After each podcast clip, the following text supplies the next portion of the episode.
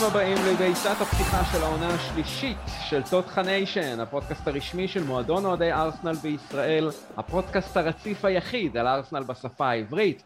אנחנו בפרק המבוא לעונת המשחקים 2022-2023, פרק ספיישל, פרק מספר 49.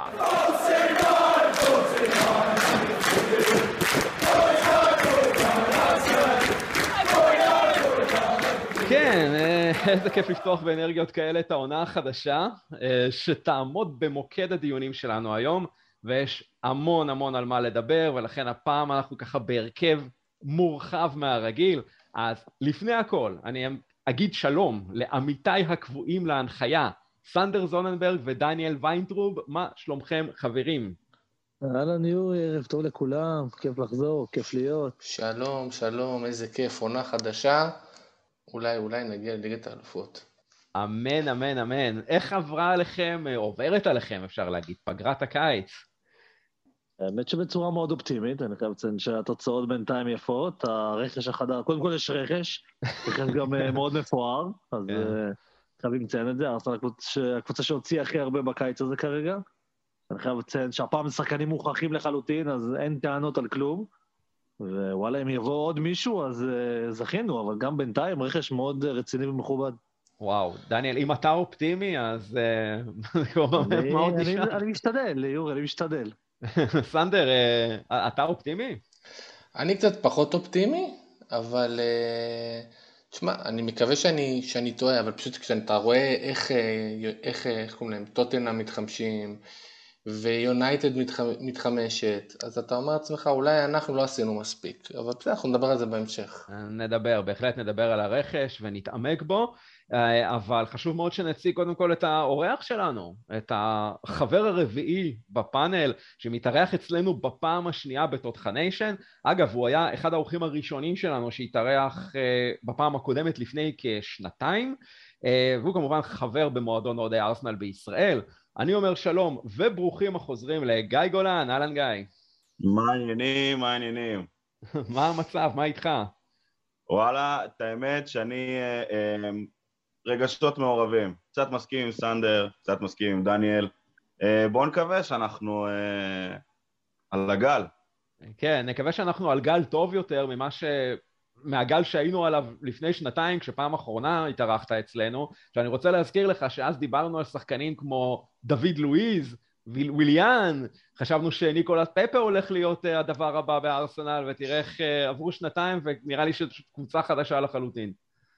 כן, אני מסכים לגמרי, אבל שים לב שהפעם אנחנו מדברים על ברזילאים אחרים לגמרי, לא וויליאן ולא דוד לואיז, אנחנו מדברים על ג'זוס, ואנחנו מדברים על מרטינלי, ואני חושב שהחוד קצת הרבה יותר חד ומהיר, ורואים את זה במשחקי ההכנה גם, נדבר עליהם סתם בהמשך, רואים הרבה יותר ביחד, רואים הרבה יותר נחישות, אבל מי יודע, כשהצד שאני מדבר על ההסכמה עם סטנדר, אנחנו גם דיברנו על שמות גדולים כמו אובמיאן, אז בואו נראה.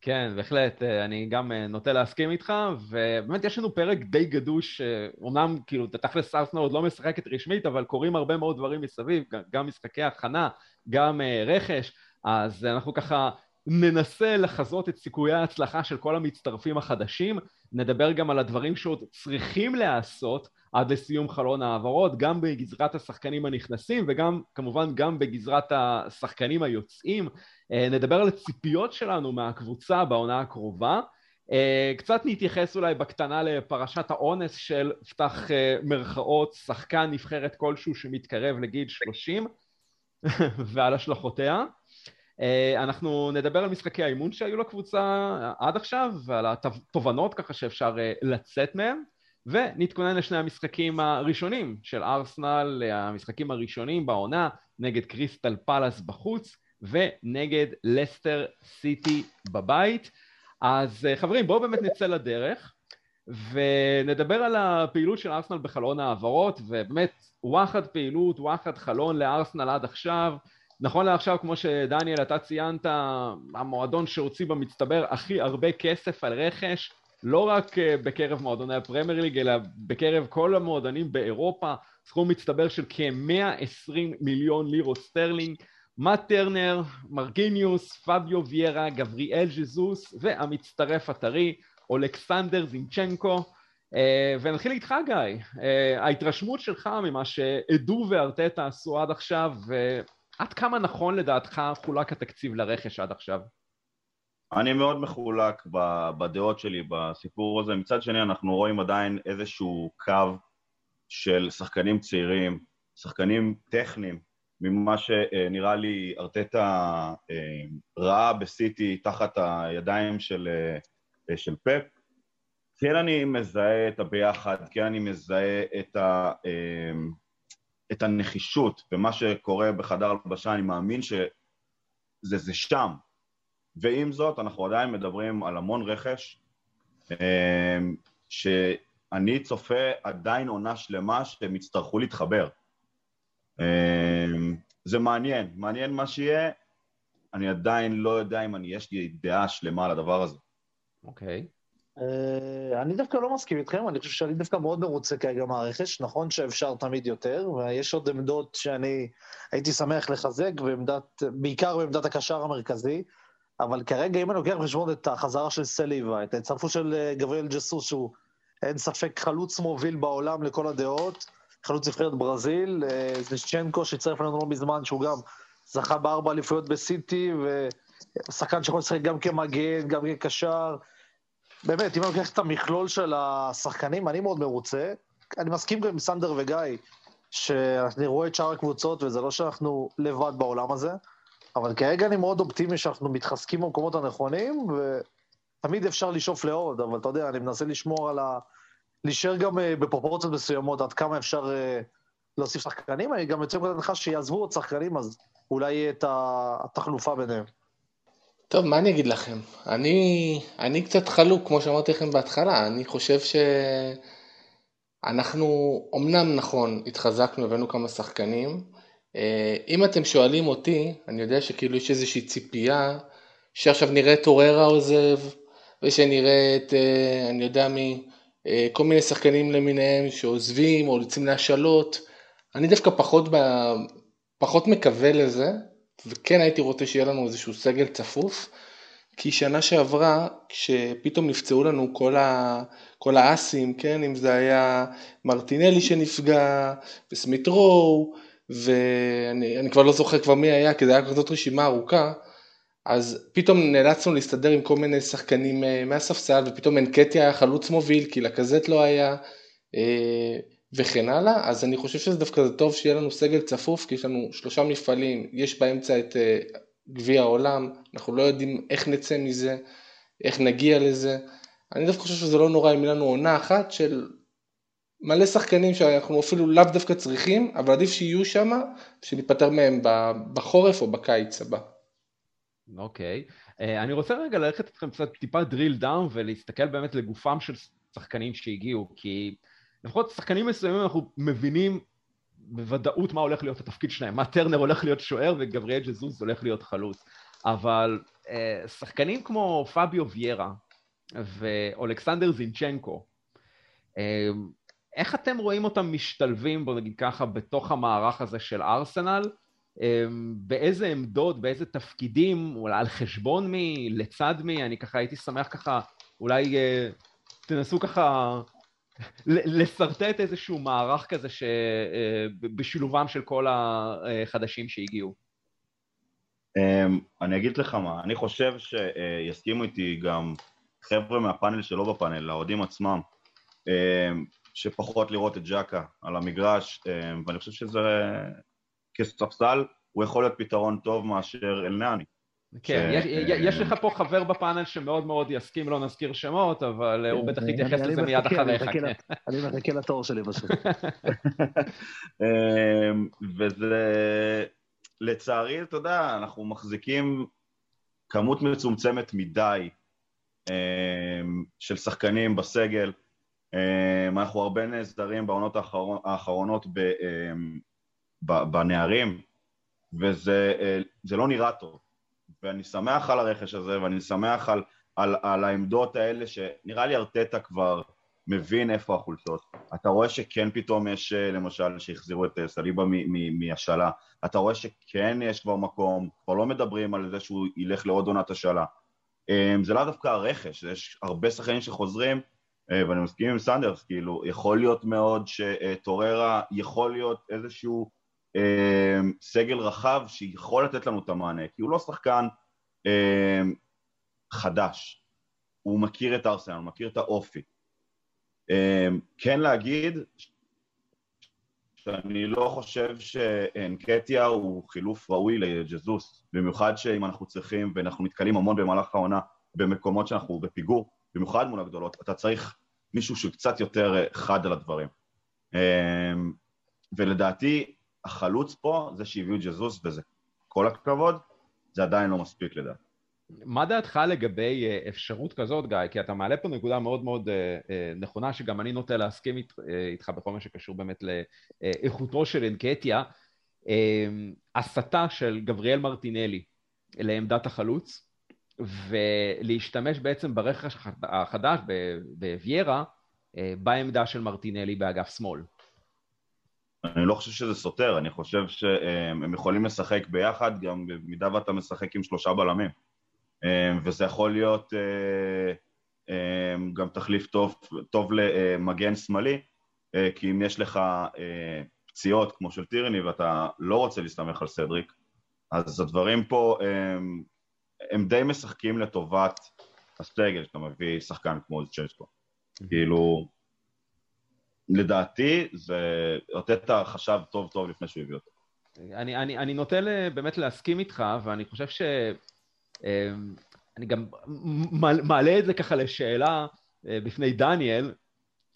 אני חושב שבאמת הרצון הזה באמת למצוא איזה שהם חלופות לז'קה, גם חלופה יותר התקפית, בואו נגיד ככה, וגם חלופה יותר הגנתית. כלומר, בגלל שהוא משחק בסוג של משבצת של הקשר השמאלי שלנו יותר, נגיד ביחס למקום שאודגר משחק בו, פחות או יותר אותו קו, אבל מצד שמאל, אז אלכסנדר זינצ'נקו יכול לתת את המענה היותר הגנתי, אוקיי? אם זה לא ג'קה, וויירה יכול לתת על אותה עמדה את המענה היותר התקפי. ככה אני לפחות רואה, ואני אשמח לשאול אותך, דניאל, אם אתה נוטה להסכים איתי לגבי התיאוריה הזו לפחות.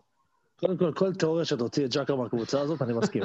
גם אם תשים את סטנדר וגיא, אני מוכן לזרום עם זה. אבל עכשיו ברצינות. אני חושב שקודם כל אתה צודק, שניהם יכולים באמת לשחק. בסוף יירה גם שחק קשר אמצע, גם בנבחרת פורטוגל וגם בפורטו, וכנ"ל זינצ'נקו עושה את זה בנבחרת אוקראינה, עשה את זה טיפה בסיטי. זאת אומרת, שני השחקנים יכולים לתפוס את העמדה הזאת. אני מסכים לגבי מרטינלי, אני חושב שאפשר להשתמש בו, ואולי עדיף להשתמש בו כחלוץ, כי בעמדה הזאת אנחנו יכולים להשתמש בעוד שחקנים, אם זה בזינצ'נקו, אם זה בסמית רו, אם זה אפילו לעשות עדיין עם פפה בקבוצה, עדיין לעשות איתו את המשחק הזה. אני חושב שמרטינלי זה... קודם כל אנחנו צריכים שני חלוצים טובים.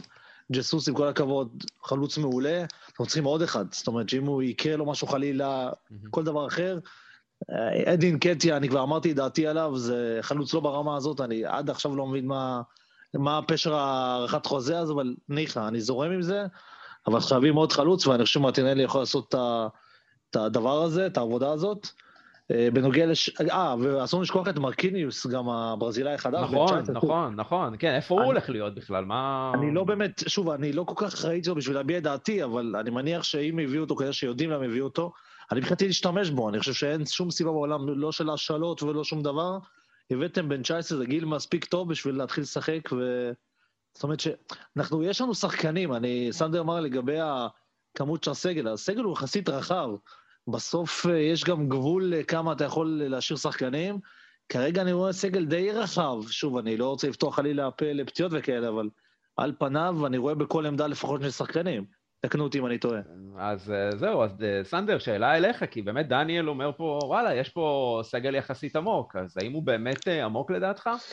אני חושב שכן, אני גם לא חושב שהגיעו עוד שחקנים, אני חושב שהסגל כרגע במצבו הנוכחי, אם באמת פפה לא יעזוב וטוררה לא יעזוב ובארי נשאר, אז אני חושב שכן, הסגל שלנו מאוד עמוק, ויש בכל עמדה לפחות 2 שחקנים שיכולים להחליף אותו. ולגבי הסתה של מרטינלי לעמדת החלוץ, אני חושב שאתם קצת אופטימיים מדי עם החידוש חוזה של אנקטיה, שכולנו שמענו כמה הוא גבוה, אז נראה לי שהמועדון קצת סומך עליו או קצת בונה עליו לעתיד הקרוב, ולא נראה לי שהוא הולך להיות שחקן ספסל, אולי הוא הולך להיות שחקן, לא אולי, די בטוח שג'זוס הולך להיות החלוץ המוביל, והוא הולך להיות השחקן הקבוע שעולה דקה 60-70, אבל אני לא רואה מצב שבו הוא שחקן ספסל, שבו מרטינלי עדיף על פניו, אלא אם כן כמובן הוא יהיה שחקן נורא נורא מאכזב, ואז פשוט זה יהיה מקומו עד שיצליחו להיפטר ממנו, אבל נכון לכרגע, לדעתי הוא חלוץ מטרה שני, המוביל של הארסנל. אוקיי. טוב, בכל אופן, יש לנו עוד קצת יותר מחודש לסגירתו של חלון העברות, ובאמת עוד הרבה דברים יכולים לקרות. אנחנו שומעים לא מעט דיווחים בתקשורת, גם מצטות כל מיני סוכנים, וכמובן גם מכל העיתונאים, עיתונאי החצר למיניהם ומקורבים, על כוונות של שחקנים מסוימים שרוצים לעזוב את המועדון, ושחקנים מסוימים שבאמת מקושרים עדיין לארסנל, ואולי גם מעוניינים להגיע אליה. אז סנדר, אתה ככה תרכז לנו את עיקרי השמות, אולי השמות הבולטים שמועמדים להיכנס, וגם כאלה שמועמדים לצאת. כן, אז אספתי ככה באמת את הרשימה של השחקנים האחרונים שמקושרים למעבר פוטנציאלי לארסנל, כמובן שכרגע זה בגדר רכילויות, אז נא לא להתפקס על שם כזה או אחר, אז יש פה 5 שמות, הראשון זה לוקאס פקטה, אני לא יודע איך אומרים את השם הזה, שהוא קשר ברזילאי שמשחק בליון, לאור ההגעה של ויירה, ככה קשה לי להאמין שאנחנו נביא עוד איזשהו קשר אמצע, ככה בסכומים כאלה, כי הרי שמענו כבר שוויתרנו על טילמנס, באותה עמדה יש את ארתור מלו, מיובנטוס, שמקושר אלינו בפעם הלא ראשונה, אפשר להגיד, כן? אנחנו זוכרים אותו גם מהקיץ הקודם, ואולי גם מהחורף, אם אני לא טועה. נכון, וידוע שיובנטוס מנסה דווקא להיפטר ממנו, למרות שמדובר בכישרון גדול, ויש לו, זו העונה האחרונה שלו בחוזה, אז ככה שמי שיקח אותו, ייקח אותו כנראה בסכום לא גבוה, הלוואי והוא יגיע אלינו, אבל אני לא רואה תרחיש כזה, אלא אם כן פתאום איזה טוררה וג'קה או משהו כזה יעזבו אותנו, אז אולי משהו יכול להתפתח בגזרה הזאת. יש את מרקו אסנסיו, שזה כבר גם כן איזה פעם נראה לי 50 שהוא מקושר אלינו, וזה לא נראה לי ריאלי, כי הוא בריאל וזה לא ריאלי, תקדיש. אדמונד טפסובה מבייר לברקוזן, בלם, שהרבה מדברים על זה שסליבה לא רוצה להיות בארסנל, כי יש ציטוטים לכאן או לכאן, חלק מהציטוטים אומר שהוא רוצה להצליח בארסנל, חלק אומרים שהוא רוצה לעזוב, אז אלה שאומרים שהוא רוצה לעזוב, אומרים שאדמונד טפסובה אמור לתפוס את מקומו ולהיות הרכש הבא של ארסנל בעמדת הבלם, קשה לי להאמין שזה יצא לפועל. לא יקרה, לא. כן. אוקיי. שחקן הבא, והאחרון ברשימה הזאת זה אלכס גרימלדו, שהוא מגן בבנפיקה, בעמדה השמאלית, ממשיך להיות מקושר אלינו למרות שהבאנו את זינצ'נקו, קשה לי לראות את זה קורה, אלא אם כן פתאום תברז עם אחר או משהו מהסוג הזה, אבל לא רואה את זה קורה, ואפרופו תברז, אז נעבור רגע באמת לרשימה של השחקנים שלנו, ככה יש שמועות לגביהם שהם כנראה עשויים לעזוב בחלון הזה, אז אני אתחיל באמת מטוורז שמקושר לברייטון ולאטלנטה, כרגע זה בגדר השאלה, אין פה איזשהו רצון מהמועדון למכור אותו, למרות שיש רצון מצידה של אטלנטה להכניס בתוך סעיף ההשאלה שלו, גם אופציה לרכישה בסיומה של אותה עונה, ועל כך בעצם כרגע דנים לפי מה שאני מבין בין הצדדים. תראה, דעתי אם זינצ'נקו באמת הגיע, זה יכולה להיות אופציה, אבל הבעיה היחידה היא שאתה לא יכול לסמוך על טירני, כי טירני עם כמה שהוא כישרון גדול, הוא כל שני וחמישי פצוע, אז זו שאלה גדולה, זה צריך לראות מה עושים שם באמת עם העניין הזה. השחקן הבא זה לנו, שמקושר ככה לפולאם, לפי דיווחים אחרונים, הוא כבר הגיע לסיכום איתם, בעל פה, עוד אין איזשהו חוזה כתוב, אבל ארסנל כנראה תקבל מהעסקה הזאת 8 מיליון, שזה סכום די נאה, אני חושב, לשוער שלא משחק הרבה. לדעתי זה סכום נמוך, זה סכום נמוך, כי צריך לזכור שלנו הוא שוער נבחרתה הלאומית עד לא מזמן כל כך של גרמניה, זאת אומרת, יש פה איזשהו סטנדרט מסוים שאני חושב שמדבר בעד עצמו, ואני חושב שאם זה באמת יהיה בסביבות ה-8-10 מיליון לירות סטרלינג, זאת הולכת להיות חתיכת הקיצה מבחינת פולאם. לנו גם כמובן מעוניין לעזוב, כי הוא רוצה להתחרות על המקום בסגל נבחרת גרמניה למונדיאל, הוא יודע שרק אם הוא ישחק ורק אם הוא יהיה שוער ראשון, משהו שסביר שלא יקרה בארסנל עם הכושר שרמסדל מצוי בו, אני חושב שגם מבחינתו זה מהלך נכון, אבל מבחינת ארסנל היא בסוג של מצב כזה שהיא גם רוצה להיפטר ממנו, אבל מצד שני גם לא מקבלת מספיק תמורה עבור שחקן כזה, שארסנל פה באיזשהו מלכוד אפשר להגיד. כן, אז אני בכל אופן חושב שזה עסקה שתעשה טוב לשני הצדדים, כי אנחנו לא צריכים שוער שלישי בתוך המועדון, ו8 מיליון לשחקן שלא שותף הרבה, לדווקא אני חושב שזה בסדר. בכל אופן נעבור לשחקן הבא, פבלו מרי, שמקושר עם מעבר לפנרבחצ'ה. זה שאלה, כי פבלו מרי מבין היום שגבריאל, ווייט וסליבה עדיפים עליו. אז הוא יהיה איזשהו כינור רביעי, אתה יודע, במשחקי גביע, ליגה, או כשאתה מוביל איזה 3-0, אולי יש לו סיכוי לראות כמה דקות. אני לא בטוח שזה יהיה רעיון טוב למכור אותו, כי אני לא יודע מה האלטרנטיבה. זאת אומרת, לשחק עם איזשהו שחקן נוער, או לקחת איזה נני ולשים אותו בעמדה הזאת. אם עכשיו... אנחנו... שקה. לא. בגדול יש לך אופציות לדחוף שם כאופציה רביעית. אני לא יודע כמה אני סומך על מרי שישחק שם, בוא שנשים את הדברים על השולחן, שחקן הוא לא... בוא נגיד לא להיט. למה אתם מדברים על אופציה רביעית? אני רואה את מרי בתור אופציה חמישית, אני חושב שהולדינג הוא בלם יותר טוב ממנו. נכון, שכחתי מהולדינג. אז יאללה, למכור, יאללה. אתה באמת שכחתי מהולדינג. אלא אם כן, לא יודע, ארטטה יעבור קבוע לשחק במערך של 3 בלמים, כן, בכל משחק. אז אתה צריך להגיד, לשמור עוד 2 בלמים על הספסל, או בתור איזושהי אופציה בסגל, אבל אני לא רואה את זה קורה. למה שנעבור לשחק בכלל בלמים? אני דווקא כן רואה את זה. קורה ב-3 בלמים. קבוע? לגמרי, עם עכשיו סגל הרבה יותר רחב. אז בוא איך אתה רואה את זה? בוא תסרטט לנו ככה את התסריט הזה. איך זה הולך להיראות בדיוק?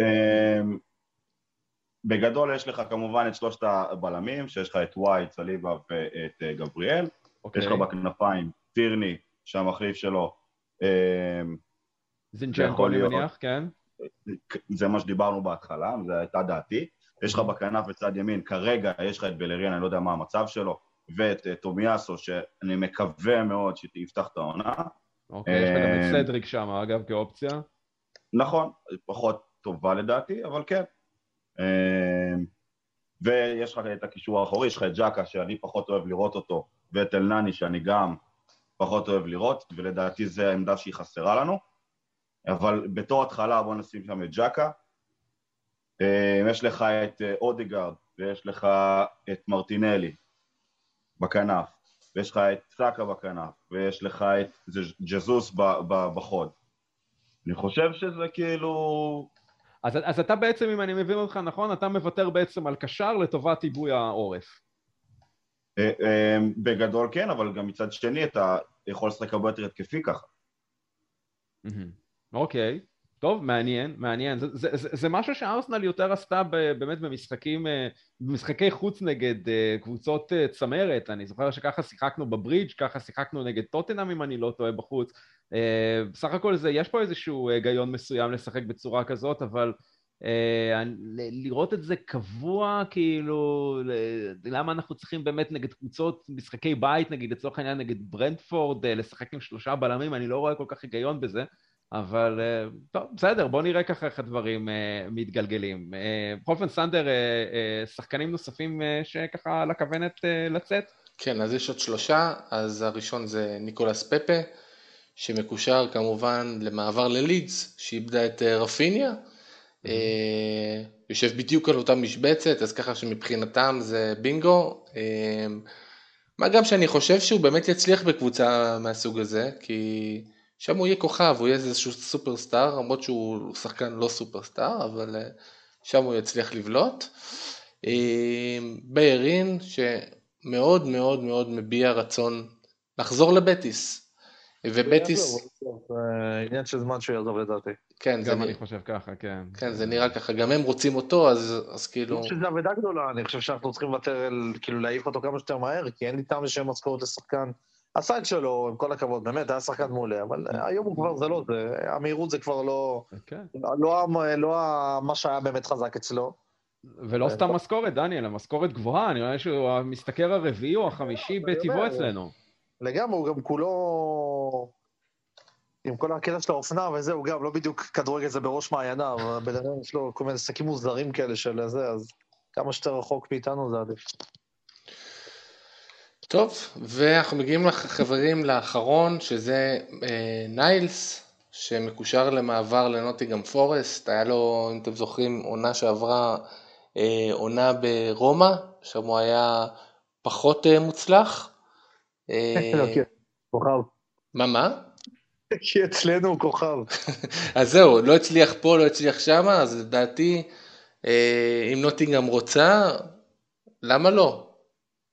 הוא שחקן בינוני לחלוטין, לא לרמה הזאת כבר שנים, מהפרה הזאת לא נוציא חלב, קיצר. כן, לגמרי, ואני עם דניאל לחלוטין, גם בהקשר הזה, וגם בהקשרם של כל השחקנים המועמדים לצאת, כמובן... חוץ מילנו, כן, שהייתי בכיף משאיר אותו, אבל הוא, כמו שאמרתי, הוא קצת פחות בעניין של להישאר בארסנל, הוא רוצה דקות, אז כל שאר השמות שמנית סנדר, אני חושב שהם צריכים לעזוב, עם כל הכבוד לרצון שלנו, אתה יודע, לעבות את הסגל, ובאמת שיהיו לנו אפשרויות מהספסל, ובסופו של דבר גם יהיו לנו כלים נוספים לשנות משחקים והכל, אני לא חושב שהשחקנים הספציפיים האלה, שלפחות אתה מנית, זה משהו שבאמת נותן את המענה, זה משהו שהם game changer מבחינתנו, זה משהו שאנחנו באמת לא יכולים להסתדר בלעדיו, או שמשהו שבאמת חבל לוותר עליו כרגע, ככה אני לפחות רואה את זה, וזו בדיוק השאלה שאני ככה אשמח לשאול גם את גיא, אם אתה חושב שאולי יש איזשהו שחקן מבין השחקנים שסנדר מנה, שאתה חושב שכן שווה להשאיר בתוך הסגל, ושהם כן שווים את המקום? אני חושב שבלרין כאילו היחידי שעם כל, כאילו, כאופציה שלישית כמובן. כן יש לנו בעיות עם ההגנה תמיד. כן יש לנו חוסר סדר בכנף. אני חושב שהשחקנים האלה, מהסוג הזה של בלרין, עדיפים להישאר מכל אחד אחר. זה לא מארי ולא you name it. ניילס בכלל, כאילו, אם לא היית מזכיר אותו, לא חושב שהייתי זוכר אותו. אבל אני חושב שזה די כאילו סבבה לשחרר אותם, חוץ ממקום שאנחנו לא יודעים שיש לנו אופציה שנייה או שלישית לגביו.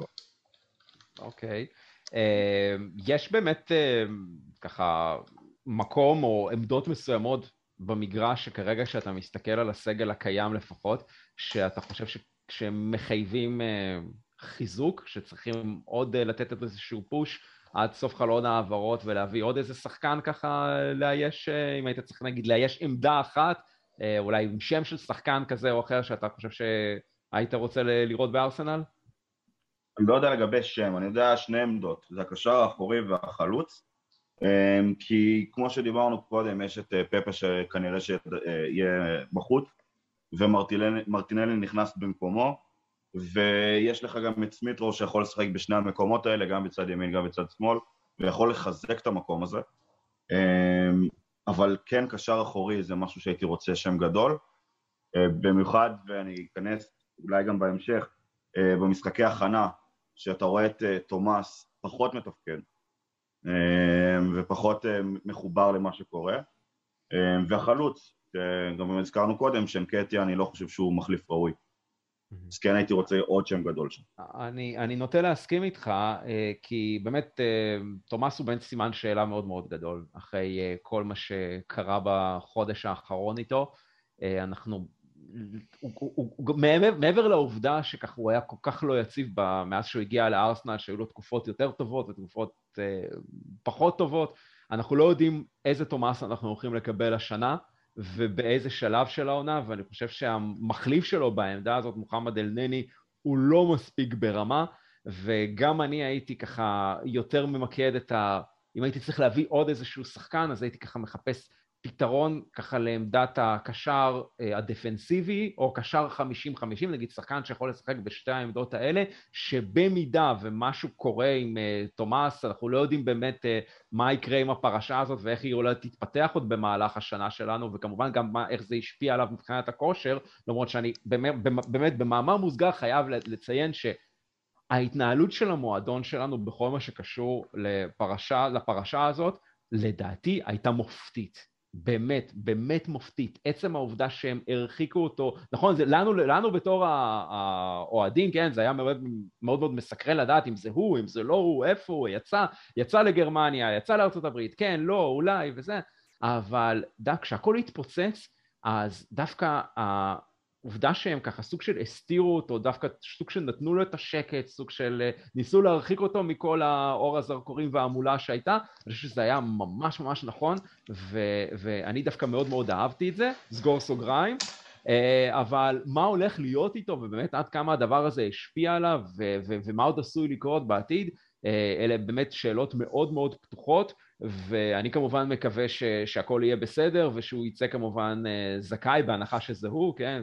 ושהכל יתברר בתור איזה שהם האשמות סרק, ושהוא יהיה מרוכז ב-200% בכדורגל, ויציג את היכולת שאפיינה אותו לפני הפציעה שלו, בוא נגיד ככה, הפציעה האחרונה, שמנע ממנו ככה את הסיומת של העונה, אבל לפני כן הוא באמת היה בכושר טוב, והלוואי והוא יחזור גם להציג את הכושר הזה גם העונה. קודם כל צריכים לברר שזה בכלל באמת הוא, כי אני, כרגע זה עדיין בגדר ספקולציה, נכון שלכולם ברור שזה הוא, אבל כל עוד לא יצאה איזושהי הודעה רשמית בעניין, בואו לא נחרוץ את דינו, כי יכול להיות שעדיין מדובר בשחקן אחר, והקבוצה בכלל מתנערת מזה, כי זה לא מדובר בו. גם זאת אופציה. הלוואי, הסבירות לזה היא נמוכה, אבל זה בהחלט אופציה, אבל בכל אופן הוא היה חלק ממשחקי קדם העונה, חלק מרוב, בוא נגיד ככה, רוב השלבים של מחנות האימונים, ואם אנחנו כבר מדברים באמת על משחקי קדם העונה, אז כן, רובנו ראינו את התקצירים, כן, כי ברור שהיה קצת קשה ומאתגר, ואני ככה לראות משחקים בארצות הברית בשעות מאוחרות מאוד, שעה 2-3, אז הסתמכנו קצת יותר על תקצירים מורחבים, אבל לפחות ממה שכן הצלחנו לראות, התובנות שלכם חברים, דברים טובים שראיתם, דברים פחות טובים שראיתם, גיא, אנחנו נתחיל איתך, אם אפשר בכלל להסיק דברים כאלה ואחרים ממשחקי קדם עונה.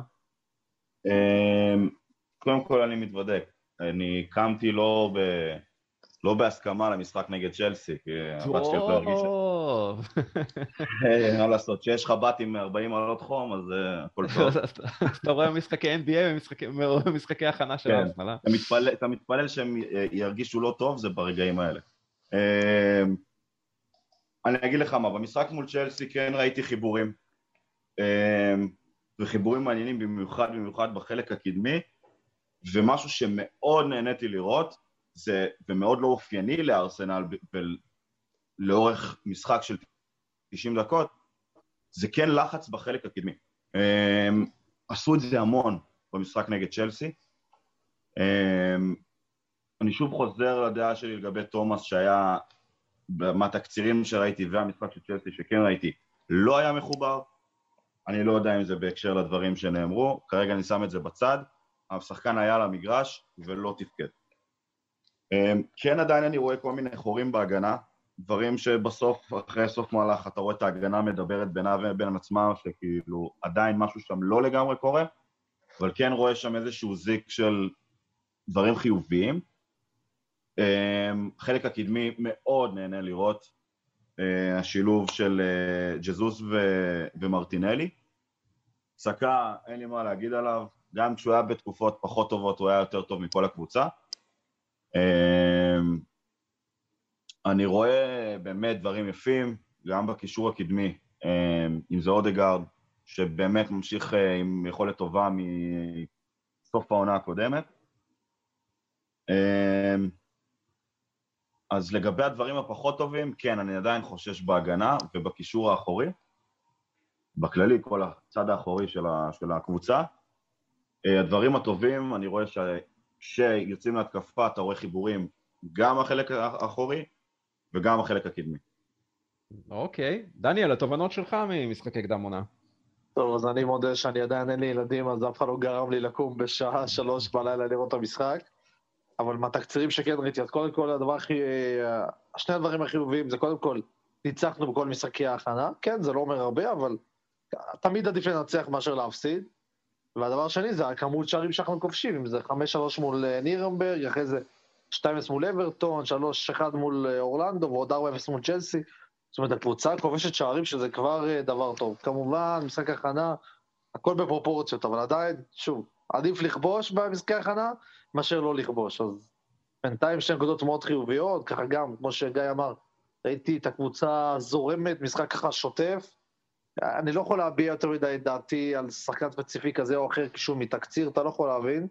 אבל אני יוצא מגוד לך שהסיפור של פרטי כמובן קשור לזה, שאנחנו צריכים גם להערך מהבחינה הזאת, שאם במקרה וחלילה זה הוא, אז אין לנו שחקן, והוא השחקן כנראה המוביל שלנו בקישור. אבל חוץ מזה, שוב, וכמובן נקודה של ג'סוס, שהם לא מפסיק לכבוש, אז חייתי ככה... הכי חשוב זה להכניס השחקנים החדשים, וזהו, זה בגדול המטרה של ה...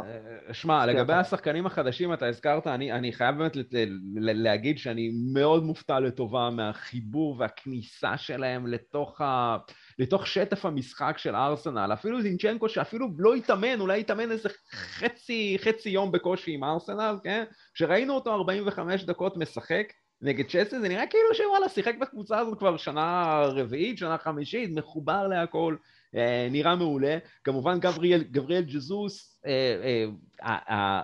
לא רק שהוא מחובר, זה נראה כאילו הוא מוביל, הוא אשכרה מוביל את הקבוצה, יש כאילו איזשהו קטע כזה שאתם מסתכלים, יש כאילו סוג של שינויי קצב מסוימים, וראינו את זה נגד נירנברג, שזה באמת משחק של מחצית אחת, קטסטרופלית של ארסנל, ומחצית שנייה כאילו רק הוא נכנס, כמובן מעבר לעובדה שאחרי 90 שניות הוא כבר כבש, כן?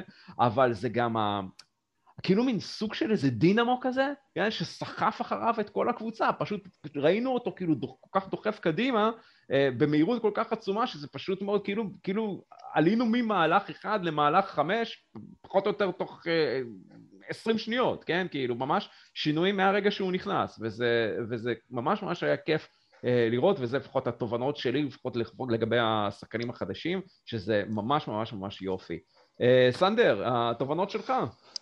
התובנות שלי זה, אני עדיין לא מתרגש כל כך מהניצחונות האלה במשחקי ההכנה, נכון זה נחמד, אבל אני לא חושב שזה מוסיף למורל של הקבוצה או דברים מהסוג הזה, כבר ראינו במשחקי קדם עונה בעונות הקודמות, שבהם גם כן ניצחנו את רובם והותנו זה טקו, ואז בסוף פתחנו את העוניים בהפסד נגד ברנטפורד, כן? כן, בדיוק, למשל. אז זה נחמד על הנייר להגיד ניצחנו את צ'לסי 4-0, הרי ברור שזה היה משחק רשמי, אז הם לא היו נראים ככה, ואנחנו אולי היינו נראים ככה, אבל זה לא מה שהיינו עדיפים עליהם. אבל בכל אופן, ככה מהדברים שבלטו לי, אז אני מודה, לא ראיתי את המשחקים, ראיתי את הקצירים, ניסיתי לחפש ככה כל מיני מהלכים שמרקיניוס עושה במשחקים האלה, קצת, הרגיש לי כאילו זה לא איזה שחקן בשל עדיין לרמות האלה, יכול להיות שאני טועה,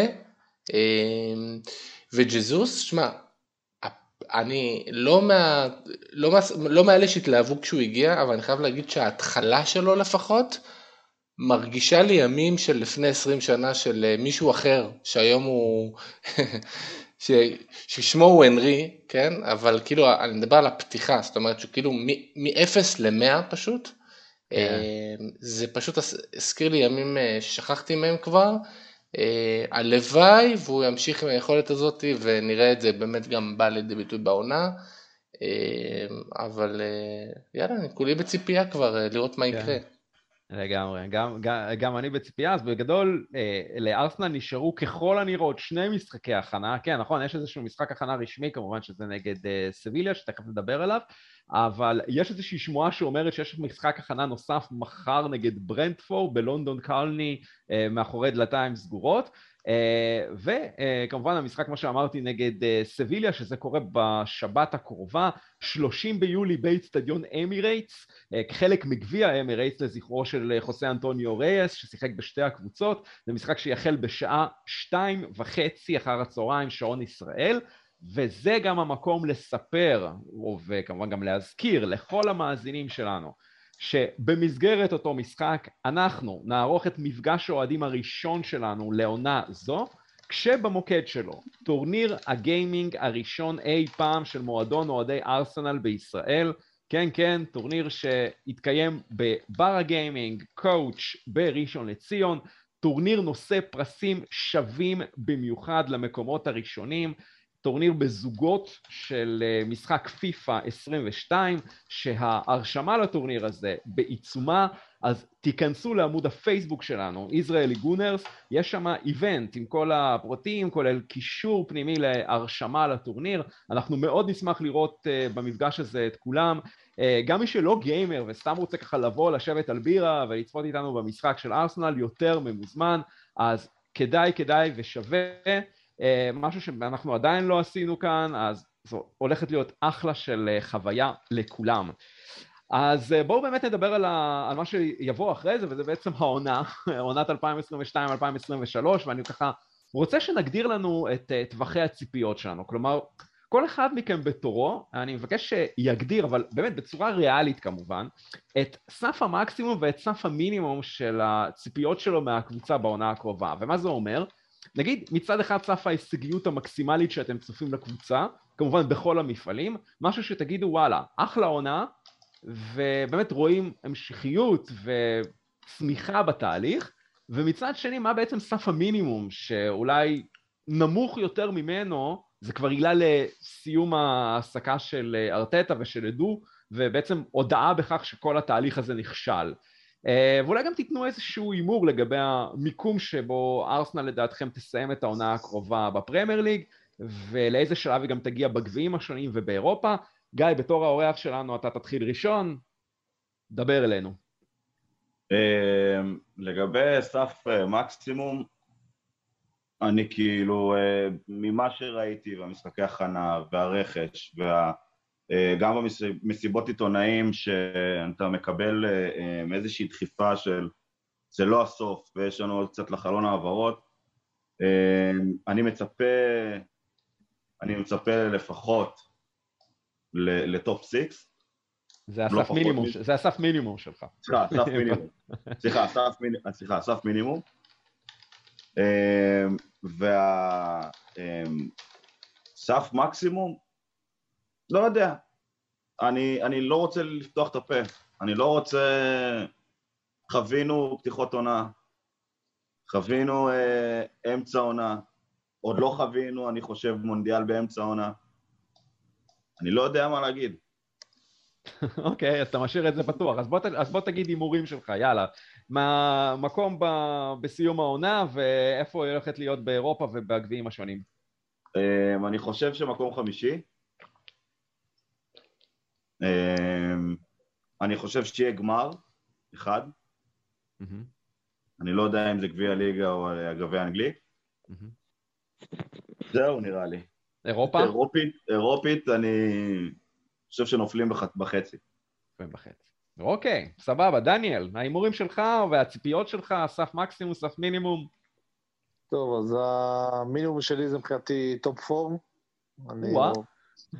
שוב, אני רוצה להתקדם קדימה, אני לא רואה שום, אם אנחנו עכשיו סיימנו מקום 5, לצפות לפחות מזה, זה נראה לי פשוט לא לרצות להצליח, מבחינתי המינימום זה טופ 4 ולפחות אחד מהגביעים, בעדיפות כמובן לליגה האירופית, כי זה גם שהבטיח לנו גם את ליגת הקבוצות וגם כמובן זה תואר אירופי שלצערי אין לנו.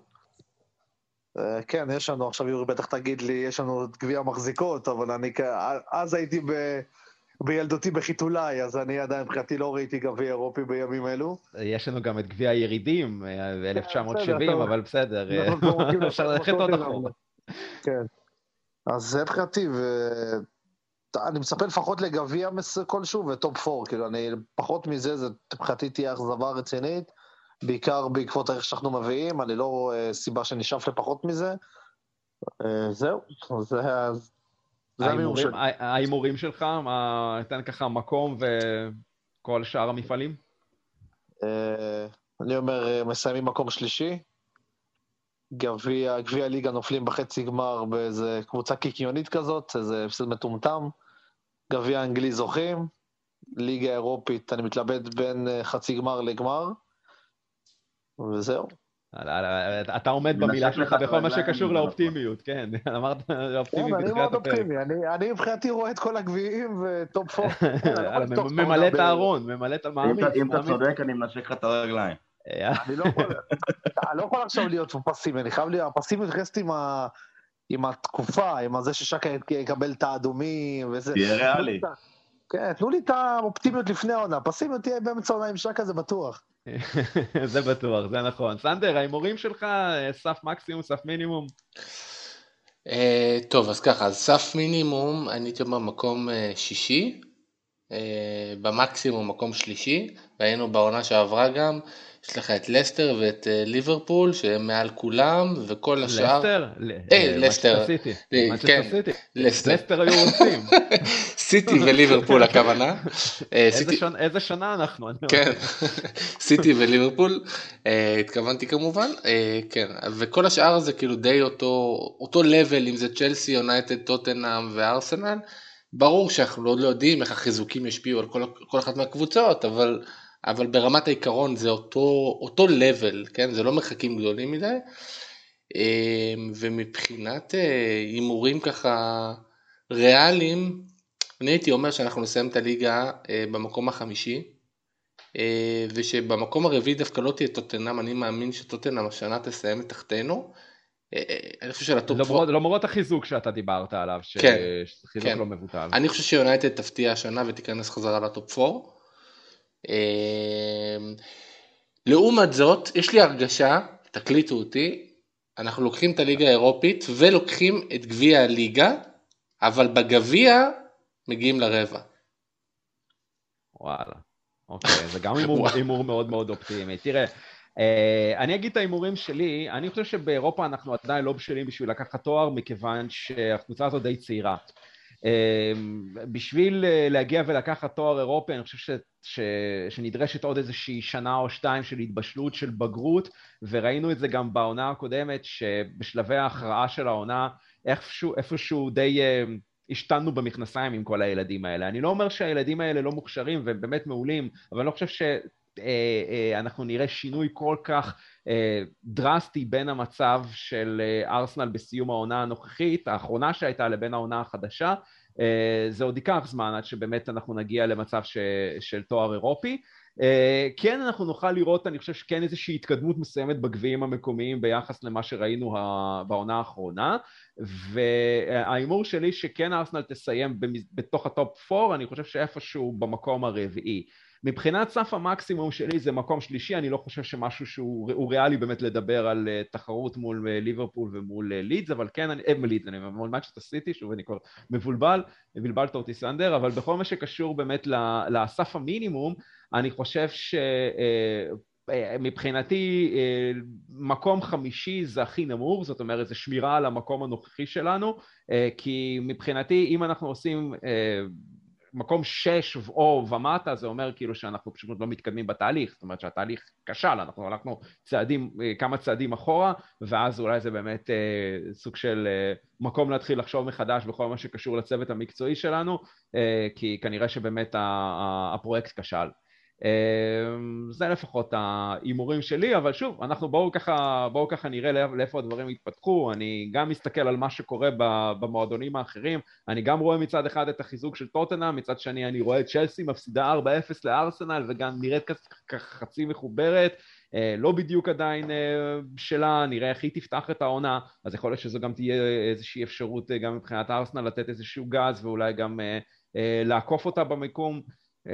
באמת הולכת להיות עונה מאוד מאוד מעניינת, נראה גם כמובן את שתי המחציות של העונה שהולכות להיות שונות לדעתי אחת מהשנייה, גם מבחינת סדר המשחקים של ארסנל, שבמחצית הראשונה הוא הרבה יותר קל נראה מאשר במחצית השנייה, מה יהיה במונדיאל, עד כמה הוא ישפיע מבחינת פציעות ועוד מיליון ואחד דברים שעשויים לקרות שם, באמת עונה שעדיין לא ראינו כמוה, בהחלט הולך להיות מאוד מאוד מעניין. ואם אנחנו כבר צוללים ומתחילים לדבר על העונה, אז אנחנו עוברים ככה לחלק האחרון של הפרק, ובחלק הזה אנחנו ככה נתעסק בשני המשחקים הראשונים, שני המשחקים הראשונים הרשמיים שמחכים לארסנל, והמשחק הראשון הוא למעשה המשחק שיפתח את העונה כולה, משחק שאפילו יקדים אפילו ביום אחד את המחזור, וזה בעצם המשחק בין קריסטל פלאס לארסנל, שיערך באצטדיון סלרס פארק בלונדון ביום שישי 5 באוגוסט, החל מהשעה 10 בערב שעון ישראל. ואנחנו יודעים חברים שארסנל לא בדיוק הצטיינה בעונה הקודמת במשחקים שלה בשעות המאוחרות, שעות החושך, רבים מהם הסתיימו בהפסדים, ובנוסף היא גם לא ממש הצטיינה במחזור הפתיחה בעונה שעברה, כשהיא הפסידה במשחק החוץ לעולה החדשה ברנטפורד 2-0, תוסיפו לכך את העובדה שככה בעונה הקודמת ארסנל לא הצליחה לנצח את קריסטל פלאס בשני המשחקים, במשחק הראשון באמירייטס בנס סחטה תיקו 2-2 בדקה ה-90 אחרי שער שוויון דרמטי של הקזט, וכמובן הפסידה בסיבוב השני בסלרס פארק בתוצאה 3-0, משחק שבו היא פשוט נראתה קטסטרופה. בקיצור, יש פה איזשהו מכלול של הרבה מאוד נורות אזהרה למשחק הקרוב בין השתיים, וגיא, אנחנו נתחיל איתך, איך נמנעים מהפסד במשחק הראשון של העונה? אני חושב שהנורות עדיין דולקות. יש משהו באצטדיון הזה שארסנל לא מצליחה לפצח, וכל אוהד יגיד את זה, שגם אם אתה צופה בזה בטלוויזיה, וגם אם אתה נמצא באצטדיון, זה אצטדיון קשה. ותוסיף לזה, כמו שאתה אומרת, הנורה השנייה, שזה משחק פתיחה, שהארסנל לא מצטיינת בשנים האחרונות במשחקי פתיחה, ועוד בחושך. זה נכון שלהם נסיעה ארוכה, זה עדיין בלונדון. אני צופה טקו במשחק הזה. אוקיי. סנדר, הציפיות שלך מהמשחק? אני חושב ש...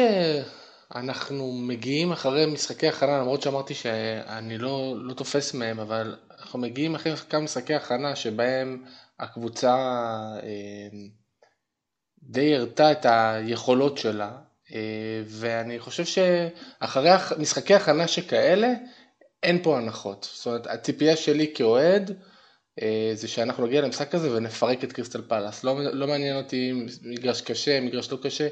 גם כשאתה מסתכל על הרכישות שפלאס עשו בקיץ, השחקנים שהם נפטרו מהם, אני לא רואה שפלאס התחזקה יותר מדי, מלבד שחקן אחד שהם הביאו, שזה שריק דוקורא מלנס, תמורת 20 מיליון.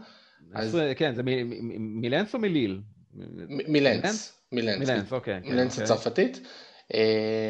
אז מלבד הרכש הזה, אני לא רואה שהם התחזקו יותר מדי, יכול להיות שדברים עוד השתנו, אבל אתה יודע, לא רואה את זה קורה. אני חושב שאין פה הנחות, זה משחק שאנחנו צריכים לנצח בו, ולא 1-0, 2-3-0, כי אנחנו פשוט על הנייר עדיפים עליהם. אוקיי, דניאל?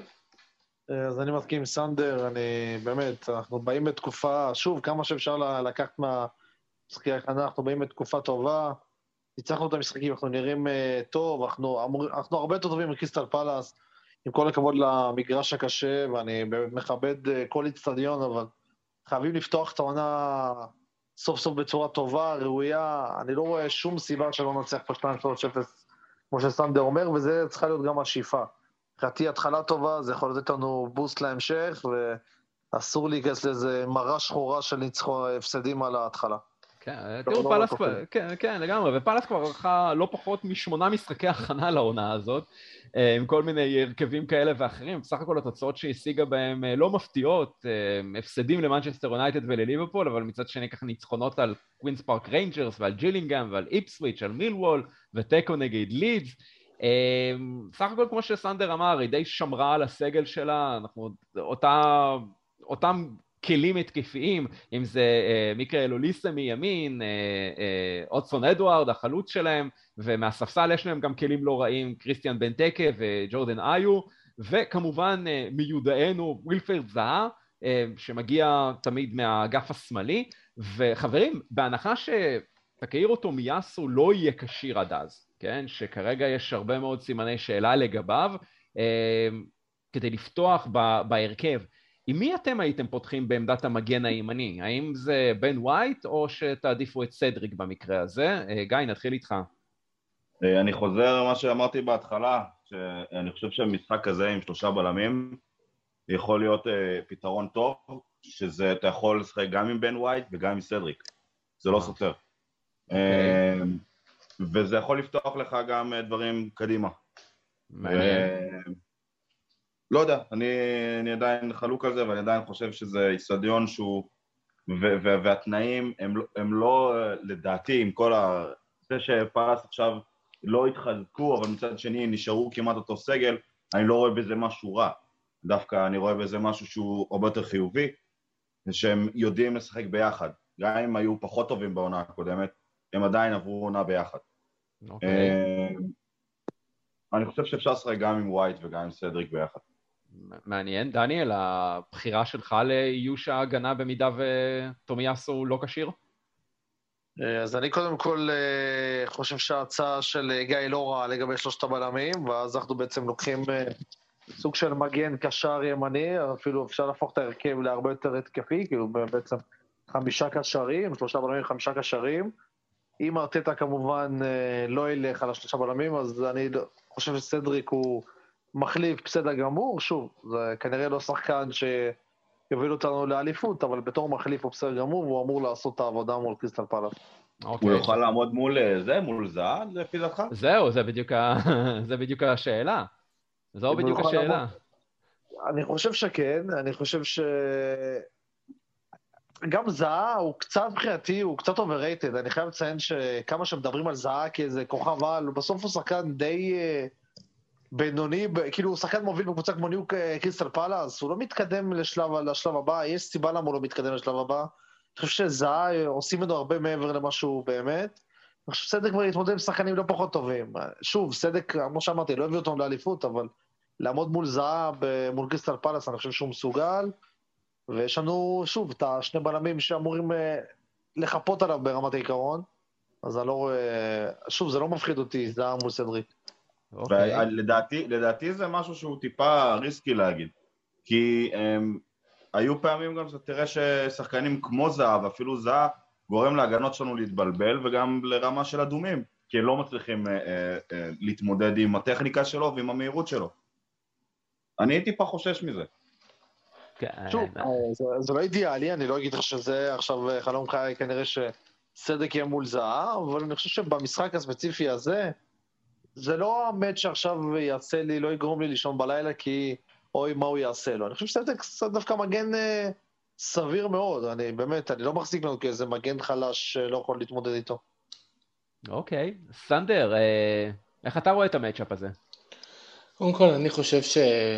סדריק לפתוח איתו, המשחק הזה זה אסון, כי אנחנו ראינו את השחקן הזה במשחקי חוץ בעונה הקודמת, הוא עשוי מהמטריאל הזה של השחקנים שלנו, שעלולים לסבך לנו משחקים ולעשות לנו בצרה קצרות, וזה שחקן שהוא כן מתפקד טוב כשהוא עולה כמחליף, אבל לא כשהוא פותח, אז אני הייתי פותח עם ווייט שמה בעמדה הזאת, וכן, אני חושב שהגיע הזמן שעם סליבה, כל כך הצטיין, אם זה היה בסנטנטיין לפני 2 שנתיים, שנה שעברה במרסיי, שיתפוס את המקום של ווייט במשחק הזה, ויראה לנו את היכולות שלו, שחקן שעוד פעם אני מזכיר לכם, בליגה הצרפתית כיכב, כל הקבוצות בערך רצו אחריו שם ורוצות אותו, ורק אצלנו משום מה הוא לא מוצא את המקום, אז אני חושב שלתת לו לפתוח בעמדה הזאת, ולא לשחק עם 3 בלמים, כי אנחנו לא משחקים נגד ליברפול, אנחנו משחקים נגד קריסטל פלאס, הכל בסדר. אנחנו חושב ש2 בלמים זה מספיק, ווייט יתפקד כמגן ימני. אוקיי, סנדר, אני באמת מסכים איתך, אני גם חושב שהאופציה של בן ווייט בתור מגן ימני, שגם נוסתה כמה פעמים במסגרת משחקי ההכנה שלנו, בסך הכל עבדה לא רע, ואני חושב שבסוג כזה של משחק אפשר בהחלט ללכת על האופציה הזאת, אבל בואו נקווה שכמובן תומיאסו יהיה כשיר, ואז כל הכאב ראש הזה ייפטר, ובאמת יהיה הרבה יותר קל להרכיב את ההרכב האידיאלי מבחינתנו. טוב, אז תראו, זה גם, צריך לזכור מול מי אנחנו משחקים, אנחנו משחקים מול קבוצה שבסך הכל מאומנת טוב, ורואים שיש שם טביעת אצבע של מאמן, כי הנה פטריק ויארה אומנם נכנס לעונה השנייה שלו בתפקיד, הוא כבר לא כזה בוסר, ואת העונה הקודמת הוא סיים במקום ה-12, שזה בערך האזור שציפו מהקבוצה הזאת לסיים את העונה, הוא הוביל אותה עד למעמד חצי גמר הגביע האנגלי, וצריך לציין שווירה מאוד ייצב את ההגנה של פאלאס, שבעונה האחרונה ספגה רק 46 שערים בליגה, הרבה הודות לצמת הבלמים שלה, שבאמת רשמו מספרים מאוד מאוד יפים, מרק גואי ויואקים אנדרסן. לצורך ההשוואה, ארסנל ספגה יותר שערים מקריסטל פאלאס, 48, והמאזן של פאלאס בסיום העונה האחרונה עמד על 11 ניצחונות, 15 תוצאות אקו ו12 הפסדים, ככה שזו באמת קבוצה עיקשת, ואם העונה וירה באמת יצליח לתרגם את חלק מהתוצאות אקו האלה לניצחונות, הוא יכול לשדרג את הקבוצה הזאת עוד כמה מקומות. בכל אופן, זמן לאימורים, חברים. בואו ככה תנו את האימור שלכם לתוצאה למשחק הקרוב, למשחק הראשון נגד קריסטל פאלאס. גיא, אנחנו נתחיל איתך. כמה הולך להסתיים? 2-2. 2-2. דניאל, האימור שלך? אני אופטימי, 3-1. 3-1. סנדר? גם אני 3-1. 3-1. אני אומר 2-1 לארסנל, ניצחון דחוק, אבל ניצחון. ומכאן אנחנו ככה נעבור למשחק השני בסדר, וזה בעצם המשחק הביתי הראשון של ארסנל לעונה, המשחק נגד לסטר סיטי, מחזור שני בפרמייר ליג, אצטדיון אמירייטס, יום שבת, 13 באוגוסט בשעה 5:00 שעון ישראל. וקצת הזכרנו אולי מקודם את אחד המועמדים שאולי ככה קצת השם שלו נחלש בתקופה האחרונה, וזה יורי טילמנס, בתור אופציית לחיזוק של הקבוצה שלנו, לפחות לפי הדיווחים באמצעי התקשורת, ויהיה מעניין לראות אם טילמנס ישחק במשחק הזה נגד ארסנל, או אולי אפילו במדי ארסנל, נגד קבוצתו הנוכחית. אני מקווה לראות אותו. בהתחשב האמיתי, אני מקווה לראות אותו אבל בצד האדום, כי בהתחשב למה שהתחלנו בעצם, שדיברנו, על ג'קה ומחליפיו, אני חושב שזה פתרון שהוא יחסית למה שהוצא על השם שלנו, אני חושב שזה פתרון טוב. אוקיי, תראו, לסטר היא המועדון היחיד מבין כל 20 מועדוני הפרמייר ליג, שלא ביצעה עד עכשיו אפילו החתמה אחת במסגרת חלון העברות של הקיץ. יש לה עוד בערך שבוע וחצי לתחילת העונה לעשות את זה, אולי הם ככה מחכים לסוף אוגוסט שהחלון יביא יותר הזדמנויות, אבל בינתיים לא עשו כלום, ומצד שני הם גם לא מכרו עד עכשיו שחקנים, ושמרו על הסגל שלהם, סגל שסיים את העונה הקודמת במקום ה-80, 52 נקודות, וכמובן עיקר הכוח שלהם הוא בחוד, בעונה הקודמת 62 שערי זכות, שזה אפילו שער אחד יותר מארסנל, וזה די מוזר שהם לא ביצעו עד עכשיו רכש, כי ברנדון רוג'רס דיבר בסיום העונה הקודמת כמה פעמים על הרצון שלו ככה לרענן את הסגל של הקבוצה שלו במסגרת חלון העברות, דיבר על משהו כמו 5 או 6 שחקנים חדשים שהיו אמורים להגיע לקבוצה, ובינתיים אין אפילו איש אחד בדלת. צריך לזכור שזו גם קבוצה יחסית מזדקנת מבחינת שחקני המפתח שלה. קספר שמייקל לצורך העניין הוא בן 35, ג'וני אבנס הוא כבר בן 34, ג'יימי ורדי בן 35, מרקול ברייטון בן 32, אז בהחלט יש כאן צורך להזרים דם חדש, לפחות לדעתי, ואני באמת רואה את זה מאוד מאוד תמוה שהקבוצה הזאת לא עשתה שום צעד. דניאל, למה דעתך הם מחכים? למה הם מחכים זה כבר סוגיה אחרת, אני אבל חושב שעצם העובדה שהם באמת ככה נראים מאוד מבולבלים, לפחות בתחילת העונה, אני חושב שזו הזדמנות טובה לנצל את המשחק הזה וכן לנצח אותו, כי אנחנו יודעים שלסטר קבוצה מאוד לא קלה, אז אני פשוט אומר לנצל את ההזדמנות הזאת, אני לא יודע מה עובר על אסתר, אני מקווה שגם ניקח להם את טילמנס, אבל חוץ מזה, אני מאוד אופטימי שזה יישאר ככה עד המשחק מולנו. כן, ואתה יודע, עד המשחק מולנו יש להם גם את סביליה, כן? זה קורה למחרת המשחק נגד ארסנל, ב-31 ביולי, באצטדיון קינג פאוור, בחלק מהמסע של סביליה באי הבריטי, וזה למעשה משחק ההכנה היחיד שהיא בעצם, הרציני היחיד שהיא עוברת, כי עד עכשיו היא שיחקה אך ורק נגד קבוצות מליגות נמוכות יותר, אמנם ניצחה בכל המשחקי ההכנה, אבל אנחנו מדברים על 3 משחקים בסך הכל נגד הל סיטי, נגד דרבי קאונטי ונגד פרסטון נורת'אנד, כולן קבוצות מליגות משנה, ולא יודע, כאילו, זה נראה לי ככה קצת תפש מישהו שם נרדם בהליכה, וזה באמת כמו שאמרת... כן, וטוב שכך, בדיוק, וטוב שכך, יכול להיות שאנחנו באמת נוכל לתפוס את לסטר ממכנסיים למטה, כמו שאנחנו תפסנו אותה בשנה שעברה, כשככה הפתענו אותם כשהגענו למשחק אצלם בחוץ, ופשוט נתנו ככה דקות פתיחה מטורפות, וזה הספיק כדי לקחת ניצחון מאוד מאוד יפה. סנדר, הציפיות שלך מהמשחק הקרוב? אז די אמרתם הכל, אנחנו מגיעים למשחק נגד קבוצה שלא גדלה, בוא נגיד את זה ככה, לא הגדילה את הסגל שלה בתקופה הזאת, לא שיחקה משחקים משמעותיים, לא נפטרה משחקנים משמעותיים, קצת מזכיר את קריסטל פלאס. אני חושב שאנחנו צריכים להגיע למשחק הזה וגם כאן ללחוץ על ההדק ולנצח, אני לא רואה דרך אחרת, אני חושב ששני המשחקים האלה, זה לא, פחות מ6 נקודות זה בגדר קטסטרופה. כן, אני נוטה להסכים איתך סנדר, ושנה שעברה היינו דומיננטיים נגד לסטר, באמת במשחקים, ניצחנו פעמיים באותה תוצאה 2-0, וזה גם בגדול האימור שלי למשחק הקרוב, ואני אשמח לשמוע גם את האימורים שלכם לתוצאה. גיא, אנחנו נתחיל איתך, כמה הולך להסתיים נגד לסטר? 3-0 קל. 3-0 קל, דניאל? אני אומר 2-0. גם 2-0, אוקיי, וסנדר האימור שלך? 4-0. וואלה, טוב, זה הולך להיות כנראה באמת זה, הלוואי, נאחל ככה באמת בהצלחה לארסנל, וזהו חברים, אנחנו ככה מגיעים לסיומו של פרק הספיישל, פרק המבוא שלנו, לעונת המשחקים 2022-2023, וזה הזמן ככה לתת בתזכורות. כן, אז אתם כמובן מוזמנים לעקוב אחרינו בפלטפורמות השונות, ובכך תיחשפו לתכנים שלנו בעמוד הבית של האפליקציה בה אתם מאזינים לנו.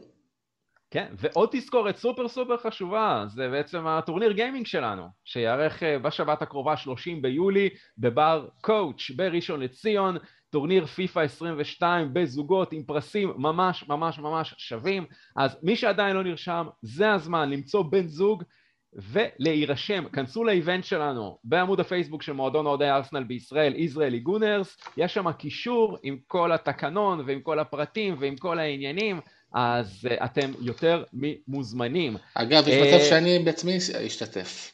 יאללה, בסוף אני גם אהיה הפרטנר שלך אולי, לך תדע, אנחנו נסגר על הפרטים. טוב, זמן לתודות. קודם כל אני רוצה להגיד תודה עצומה לאורח שלנו, לגיא גולן. תודה רבה, איזה כיף להתארח שוב, אתם עושים באמת דבר גדול, ויאללה, אינשאללה, אליפות. אמן, אמן. גיא, תקשיב, פעם הבאה שאתה מתארח אצלנו, זה לא יהיה בעוד 2 שנתיים. אתה מוצא את הזמן ונקווה שככה באינטרבלים יותר קטנים. לגמרי. באמת, היה כיף, ותודה כמובן לעמיתי, תודה לך סנדר. תודה רבה יורי, תודה רבה דניאל, תודה רבה גיא, היה תענוג. וזהו, נתראה אחרי שהעונה תיפתח. תתחיל, כן, נכון, בדיוק. דניאל, תודה רבה גם לך. תודה רבה לכם חברים, ואני מלא אופטימיות להתחלה, אני יודע. לגמרי, כולנו נשאף את האופטימיות ממך, דניאל. כן, בהתחלה אני אופטימית תמיד. כן, ואנחנו ככה באמת מעבירים את האופטימיות הזאת גם לאוהדי ארסנל הישראלים, אז זה הזמן גם להודות לכם תודה רבה שהזנתם לעוד פרק של תותחניישן, אנחנו נשתמע בעוד פרק של תותחניישן, הפרק ה50 שלנו, כן, כן, אנחנו סוגרים 5 עשורים של פרקים, שזה כבר מספר מכובד, אז זה כבר יקרה בתחילתה של העונה הקרובה, נאחל כמובן המון המון הצלחה לארסנל, זהו, תשמרו על עצמכם, שימו קרם הגנה מהשמש, ויאללה ביי!